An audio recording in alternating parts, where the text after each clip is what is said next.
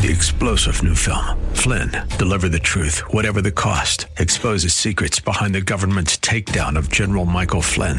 Flynn knew what the intel world had been up to. He ordered the first audit of the use of contractors. This set off alarm bells. He told the truth. He was the most dangerous person for Donald Trump to hire. They had to get rid of Flynn.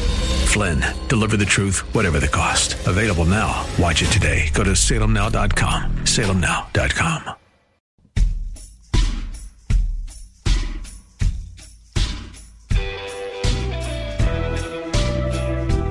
This is Sean Azzaro, and you are listening to the Reaching for Real Life podcast. Oh, yes, you are. It is the Reaching for Real Life podcast, broadcasting, podcasting from the River City uh, campus, if you will, the Real Life Amphitheater here with Pastor Sean Azzaro. Pastor Sean, a couple weeks ago you said COVID is over. I never said that. You didn't. I never said that.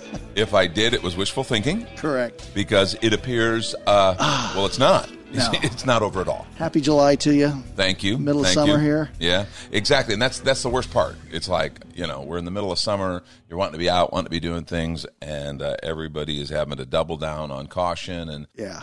we're ones who tried to. We, we shut down back in March, middle of March and April, and really tried to do all the proper distancing, staying at home, sheltering in place. And then as things opened up, we supported that, and things were going really, really well. We used the amphitheater through May. You remember Right, that? that was awesome. And then we moved inside in June, and not long after, the city started to see outbreaks. You know, you can say it was just the opening up. You all of a sudden also had lots of protests with thousands of people out in the street. You know, very, very that. close. You, you, you heard about? Are you reading again? yes, I am.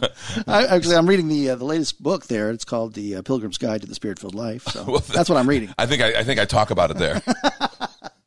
but anyway, we had you know, so there there's lots of things that contribute. But we opened back up, and now everybody's back, kind of concerned, and Yeah. we're all wearing masks at, at our at our campus. We've been very fortunate. We've had a few cases, but they weren't traced to our gatherings from the very beginning. We're very very careful. But we're now wearing masks. Got our staff wearing masks. Obviously. Uh, you know, in the office, and Yeah. anytime you can't social distance properly, we've got everybody wearing masks. Because what we want to do, we don't want to have to shut down. And we're practicing it, practicing it here in this room here, Sean. Oh, yeah. You're a cozy 12 feet away from me right now. And We we moved our setup. I know. Our, our setup is usually in a smaller space. We moved it, so we're spaced. We're gonna have a guest here in a little bit. Yeah. we wanted to make sure he had plenty of space, and he felt good about that. good, good, good. Yeah. Do you want to tell us who our guest is now? Our guest is Officer Doug Green of the San Antonio Police Department. He's a public information officer.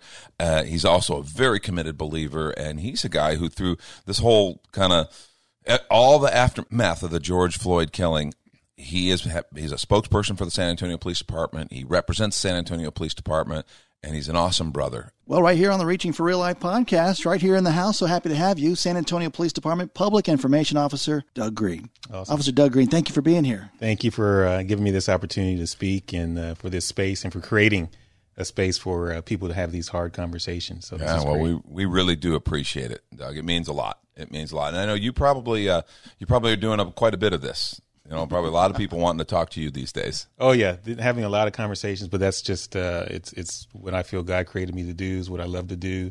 I've actually, you know, it's been a chaotic time, but I've been seeing God through all of this, and mainly in in conversations. That is outstanding. How'd you become a police officer? Tell us a little bit of that story. You know, Well, you know, uh, you know, I, I always tell people that you don't choose this profession; the profession chooses you. Okay. Uh, it's a calling. Uh, it it uh, it takes a special breed of folks uh, to uh, do this kind of work. Right. And uh, and so uh, honestly, I think you would be just a little bit crazy to, to want to to be a police officer, run into the face Yeah. of danger. You have your family members at home. You have kids at home waiting for Yeah. daddy to come home. And so this is a, a big decision right? that you have to make, and you're not just making it on your own. You have to remember that when you're stepping into this profession, your family is stepping in with you. So you have to have serious conversations with your wife, with your mom, with your dad about uh, about this. But it was just, you know, I look back as far as I can remember. I knew that God had called me to be a police officer. I was just fascinated. And every time I saw a police car drive by, uh, every time I saw a police officer, uh, whether they're visiting our school or wherever they were, things stopped for me. Yeah. Uh, and and uh, you know when you look at your heroes, they, they kind of move in slow motion and Right. and their and their capes flap in the wind in slow motion. Man, when I looked at these officers, every time I saw them, they were they were moving. Your officers were way better than mine. now I now I grew up in small town Texas, so you know there was there was you had a pretty positive view of police officers. I had a though. You very I had a very positive view, and then later on in life, I think I may have been maybe uh, ten or eleven, is when it was revealed to me that my great grandmother was the eighth female black LAPD officer. really your Yes. great grandmother. Great grandmother, uh, Miss Odessa Parks, uh, was a police officer, and uh, she did it for about ten years. And I just hit my ten year mark. But Wow. that that really kind of sparked and confirmed that the calling that I felt in my in my heart to step into this was true. That's amazing.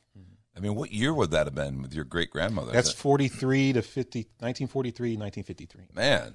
L.A. had lady police officers back in that. Wow, that's fantastic. Well, now you're also an outspoken believer. You've uh, made reference to your faith a couple times, even here in the context of our conversation. How'd you become a believer? Well, you know, I was, uh, you know, my mom, who I say my first training officer as far as a police officer, as far as a person, as far as a believer, uh, she was committed to having me in church every Sunday. She uh, was very instrumental in building that foundation. Right. Okay. And like any anybody else, I, I strayed to the left, strayed to the right, but uh, always came back. You know, in, in the scriptures, is train up the child the way they should go.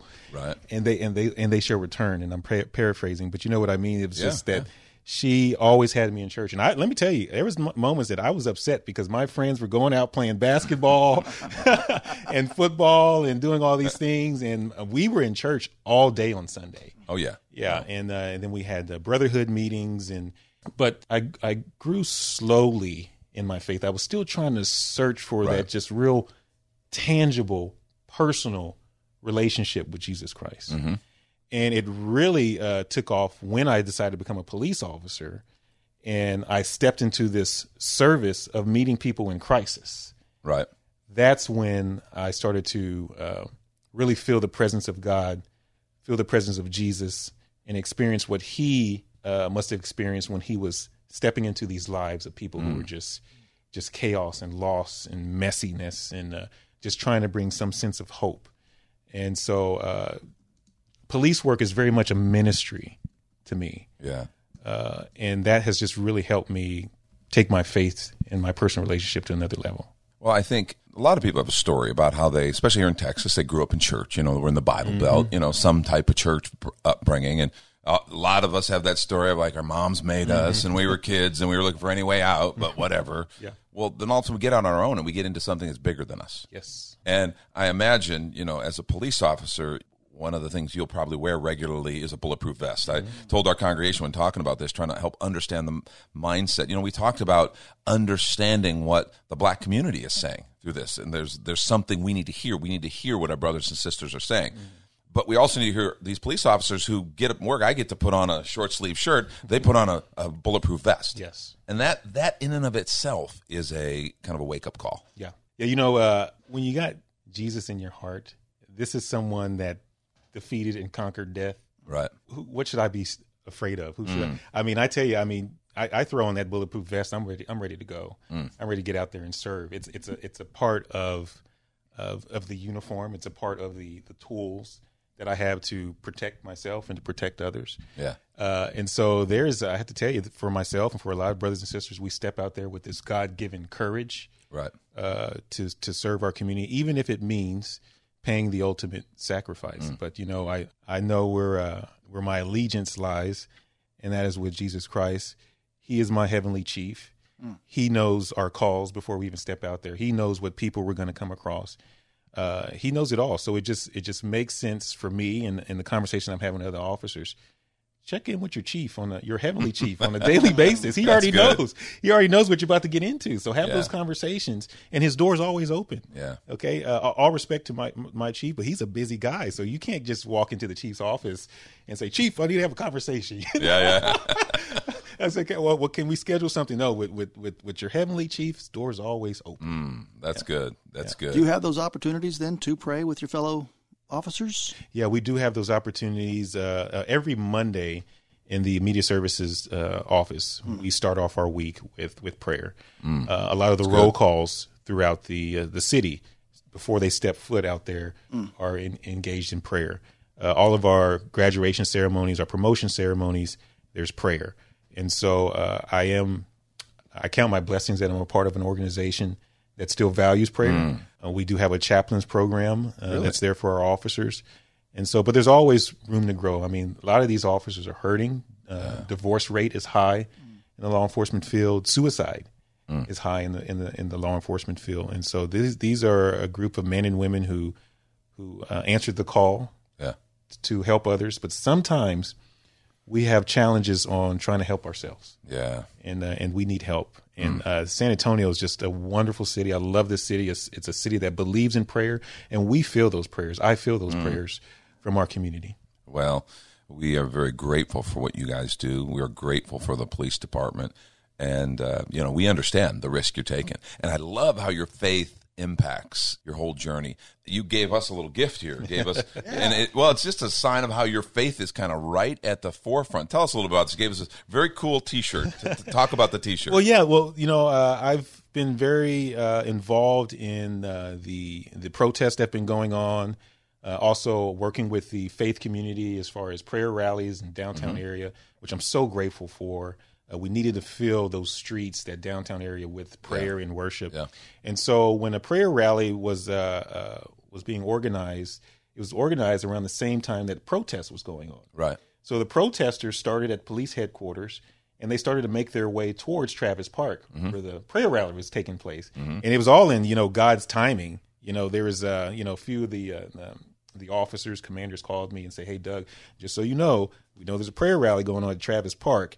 Those protesters are heading there right there, right now. And I said, perfect. I said, perfect. All in the good Lord's timing. And everybody, uh, everybody was cordial. They embraced, uh, the protesters when they got there. They prayed together. It was beautiful. But uh, before everything got started, while I was out there, I kept hearing no justice, no peace, no justice, no peace. And uh, to me, I know certain people who are saying no justice, no peace, they have their own mindset behind it. For me, just based on what I was experiencing, there's a lot of the uh, high emotions and hatred towards right, right. police officers. So I was hearing a little something different.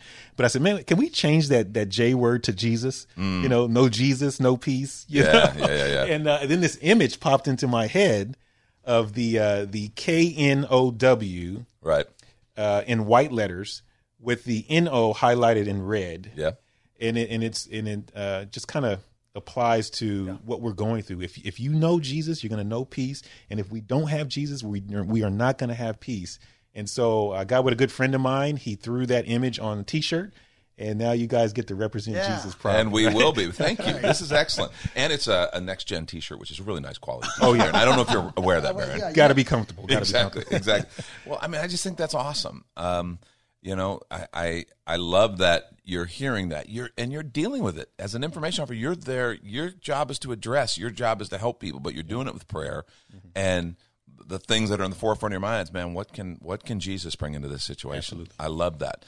Um, as a police officer who is black, also, how do you navigate this minefield of you know there's the black lives matter protests there's the police reform the call for police reform all in the wake of the george floyd killing it seems like this huge thing and you kind of especially as an information officer are right dead center in the middle of this thing Yeah. how do you navigate those those waters Well, first of all, just again, uh, just remembering who my who my who my chief is, who my Yeah. supervisor is. That I am a child of God first, and so I have to have that lens on everybody that I look at. Whether you're a police officer, whether you're black, uh, Hispanic, white, no matter who you are. Uh, if if God uh, gives me the opportunity to cross paths with you, uh, I need to embrace you uh, with love and understanding. And let me tell you, I saw a lot of that, and I there was there were some things uh, that were uh, that were that are happening in the black community that upset me. Things that happen in the and in law enforcement that upset me. But I- I know amongst the obstacles there are opportunity yeah uh, for for God's light to shine. And so what what what I've been kind of focused on is bringing members of the black community, specifically those in the impoverished area of San Antonio who may have a negative outlook, and then bringing police officers mm. and having them sit down at the table. And I and I heard you guys mention this on, on one of the shows that one of the best things that we can do is listen. Yeah. Okay. And let me tell you, that's what we're doing. We're setting on setting up these one on ones. Now town halls are great, mm-hmm. but it sounds it's sometimes it's like somebody gets to stand out there and voice their opinion and then they sit down and then you know, I, I don't feel like much is done mm-hmm. sometimes. I really feel that a lot of the the meat of the matter happens when you sit down face to face with somebody in humility Right. and and listen to what they got to say even if it hurts. And once they kind of get that off of their chest you get it off of your chest now you have a better respect for one another. You may mm. still kind of disagree in some areas but you have an understanding and a respect for one another and you can start to move forward. Yeah. and so I'm just trying to create those spaces as much as I can so we can get into the heart reform Yeah. before we get into some policy reform. Yes, yes, yes. Um, how do you address people who seriously bring up the idea defund the police? I mean, obviously, please don't defund me. But other than that, I mean, just the you know, how, how do you address that? Because you got to have people talking to you about it. Well, you know, just just a few. I really haven't had very deep conversation. I, I think the conversation that I have had is instead of that word defund, reallocate is is kind of what Mm-hmm. Yeah, we've right. been talking about. As uh, and so reallocating some funds to. Uh, I mean, let me tell you, in, in at the San Antonio Police Department, we do a lot of work with kids. Right. Uh, and so, you know, me personally, I'd love to see some more resources to go towards that. Uh, that is proactive policing right there. Mm. That's making our our city safer when we can intervene at an early age Yeah. with kids that are are leaning going down the wrong path. You know, again, this is this is a ministry, and I felt God called this on my heart early when I became a police officer. Well, first thing I, I asked God, God, put me where you want me, but I, I would like to be in that rough area uh, and uh, and where there's a lot of challenges and uh, and where there's a lot of children that are that are seeking help. And so he answered that prayer and he and he put me in that community and uh, and then I just started to drive by the elementary school. I said, why don't I just go and, and hang out with these kids on my off duty time? Right. Talk to the principal, say, hey, once or twice a month, can I swing by and just read to your kids? And uh, Sean, let me tell you, when I initially started this and walked into that classroom, kids started crying uh, because they thought I was there to take them away, uh, or I was there to arrest somebody. I mean, it was heartbreaking. So it took probably about a year, year and a half of consistently going for them to finally get comfortable. And let me tell you, now when I walk in there, it's it's a it's a bear hug assault out there. I, mean, I heard you were throwing money around too, though. I mean, but, you know, I a mean, little, bit, little, bit, little bit of money, a little bit of candy, you know, that helps. But uh, but see, that's what I'm talking about: investing in in in people. Uh, my my good friends, Officer Ernie Stevens and Officer Joe Smarro, they're part of our mental health unit. They're part of this this amazing documentary that's on HBO called Ernie and Joe Crisis Cops. Uh, but their their uh, their saying is see the person before the problem Yeah. right? And so, uh, and so that's you know just what's what we've been trying to do out there, and that's ministry work as well. No, sure is. Seeing the person, let's get there. Now we can address the problem. And so, and, and remember when I was talking about compassion, satisfaction? Yeah. So much compassion, satisfaction when I'm hanging out with those kids. Of course. Yeah. Do, do more officers do that? I, I read about a, a whole department that made this thing that, where their officers were just going to go spend time with kids. And here you see officers were mixed race, and but most of the kids in this community were were all African American, and you just you see as this develops, these officers get this affection. They know these kids by name, Yep. and you know you have to know that even if an officer did have some weird racial stuff, mm-hmm. he's going to change his view because he met this you know this little kid, mm-hmm. you know, and all of a sudden when he sees a teenager, he doesn't see a, a potential risk. He sees this little kid grown up. Yeah, You, you all of a sudden, no matter who it is, they become people Yes. to you, not you know statistics, not a risk or whatever it is. Yeah. Uh, you would think. Or do you know more departments doing that kind of thing of Yeah. intentionally kind of interacting like that? Yeah, there's some a lot of departments departments are out there doing that, and uh, uh, there's an organization here in San Antonio called Shields for Kids that was started by a retired police officer, uh, Detective Trini Trinidad, uh, and so uh, he gives officers the opportunity to go and spend time with kids, go to the movies with kids, uh, and a lot of us we do it on our on our off duty time because that's how much we care about these kids. And then uh, I know a lot of the SAFFE units, uh, like our East SAFFE unit, has taken kids fishing has taken them to do some some golf lessons and and there's been officers playing basketball. There's some officers that have opened up boxing gyms. Really? And uh, we have a park police officer on the west side that opened up the boxing gym. So a lot of these things are going on, Sean, that a lot of people don't know about. Where officers say that they see the need And they said, you know what? I don't care if, if, if I get paid or not. I'm going to come back on my own time Mm. and invest in these kids. And that's the beautiful thing that I love, love about police work. And and the majority of this job, yeah, there's the there's there's the shootings, there's car chases, foot chases, but the majority of this job is talking Yeah. and listening. There's an officer right now sitting down with a little boy who's upset, who's been giving mama a lot of trouble, but his father just passed away from cancer. He doesn't know how to deal with that. Mama doesn't know how to deal with it. Who does she call? She calls the police officer to sit in and have these hard conversations, encouraging conversations. And I've had I've had the, the the opportunity and the blessing to have many of those conversations. And it's just planting seeds again. Yeah. And you have this this in your heart. You want to save the world. You want to save everybody. Uh, but you have to take a step back and say, God is the one who saves. Jesus is the one who saves. My job is to go where He wants me to go, Yeah. uh, love everybody that I come across, and give him a mustard seed. He said, Doug, don't make it complicated. Let me do all the hard work, heavy lifting. Go where I want you to go. Love everybody, and give me a mustard seed. Let me go to work. Doug, that's so awesome. I just think, man, that is that's the answer. Because you're changing kids' hearts. I mean, that's that story where you told about the kids being afraid of you at 1st mm-hmm. and just knowing that that's the paradigm, mm-hmm. and to know how their hearts absolutely change. And I think if if there were more of those kind of interactions where we just really begin to see people, oh, this is someone God created, this is someone God Yes. loves, this is Yes. someone God has a future for Yes. and it would change every interaction.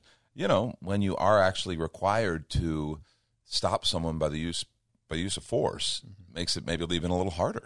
Yeah. You know, I think some police officers might be tempted to want to harden because you have such a difficult job Yeah. in that. Yeah. But I still think it would make for better officers. Oh yeah, absolutely. It's it's it's something that not just officers, but all of us. Yeah. all of us need that. All of us need those kind of interactions. Man, I'm to tell you, you know, people ask me all the time, how can we help you all, uh, you know, our police department? Well, prayer, definitely prayer, but actually, if you really hone in on the gifts that God have blessed you with, mm. and don't use them for yourself, use them for others to serve mm-hmm. others.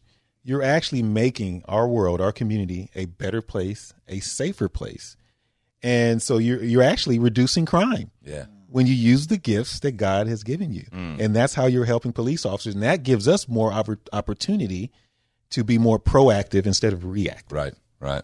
Excellent. Uh, how's your wife doing in this current climate? You know, I think there's a lot of officers' wives who they hear this stuff, they see this stuff, they got to be a little bit, uh, they got to be praying a little bit harder. Oh, yeah. I'm so grateful for uh, my wife, Christine. She's just been a, a, my rock uh, next to Jesus through all of this. Uh, she.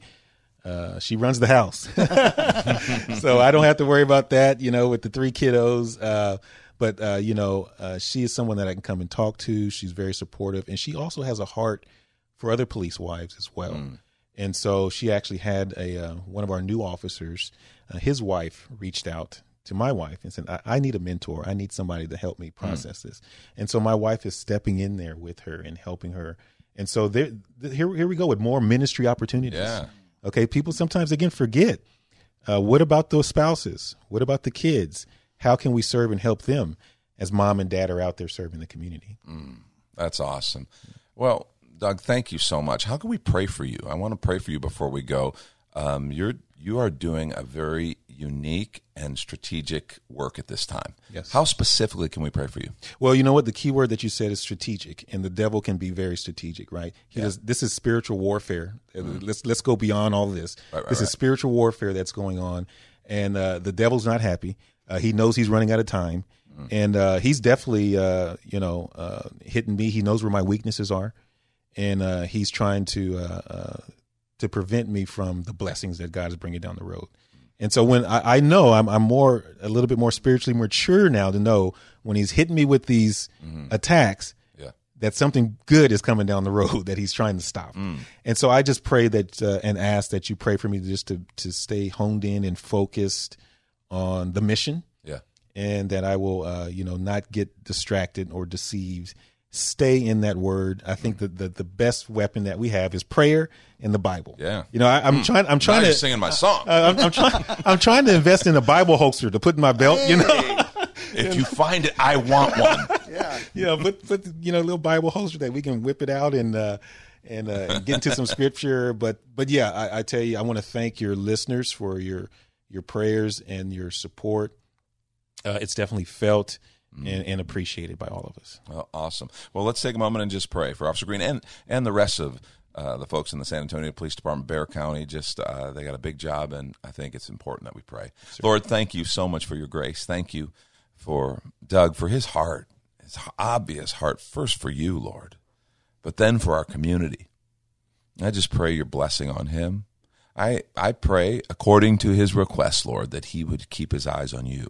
I pray that he'd be able to keep his eyes on you and on the mission that you've given him. Yes. And on his uh, on just his sense of calling. I pray for your protection on he, on his brothers and sisters on the force, Lord. San Antonio, Bexar County, Comal County, all around this area, Lord, all of our police officers. Uh, I just pray that you would protect them. Lord, I pray that the, the, those that are really feeling the stress and the weight of the job would would get help, and I pray that there would be help for them. I pray that you'd help us as citizens to be supportive of their task and to be understanding. It's something as simple as a traffic stop, that we'd be understanding of the things they have to walk into day in, day out, and that we would make that interaction a little bit easier. I thank you, Father, for the time investment and for Doug just being a part of this, and I just pray your blessing. In Jesus' name, amen. Amen. Amen. amen. Well, officer, thank you. Thank you. Appreciate it. It was great having you. Wonderful. Honored. Honored. Thank you so much for the opportunity. John, I don't know if you caught this, but uh, Officer Doug Green says he listens to the Reaching for Real Life podcast. Well, you know, Baron, I did. He's not alone. There are tens of people who are listening even now. That's right. That's right. God bless you. Uh, thanks for checking us out. Hey, if you liked it, uh, like us and uh, subscribe to the podcast. ReachingForRealLife.org is our website. And again, we thank you for listening to the Reaching for Real Life podcast.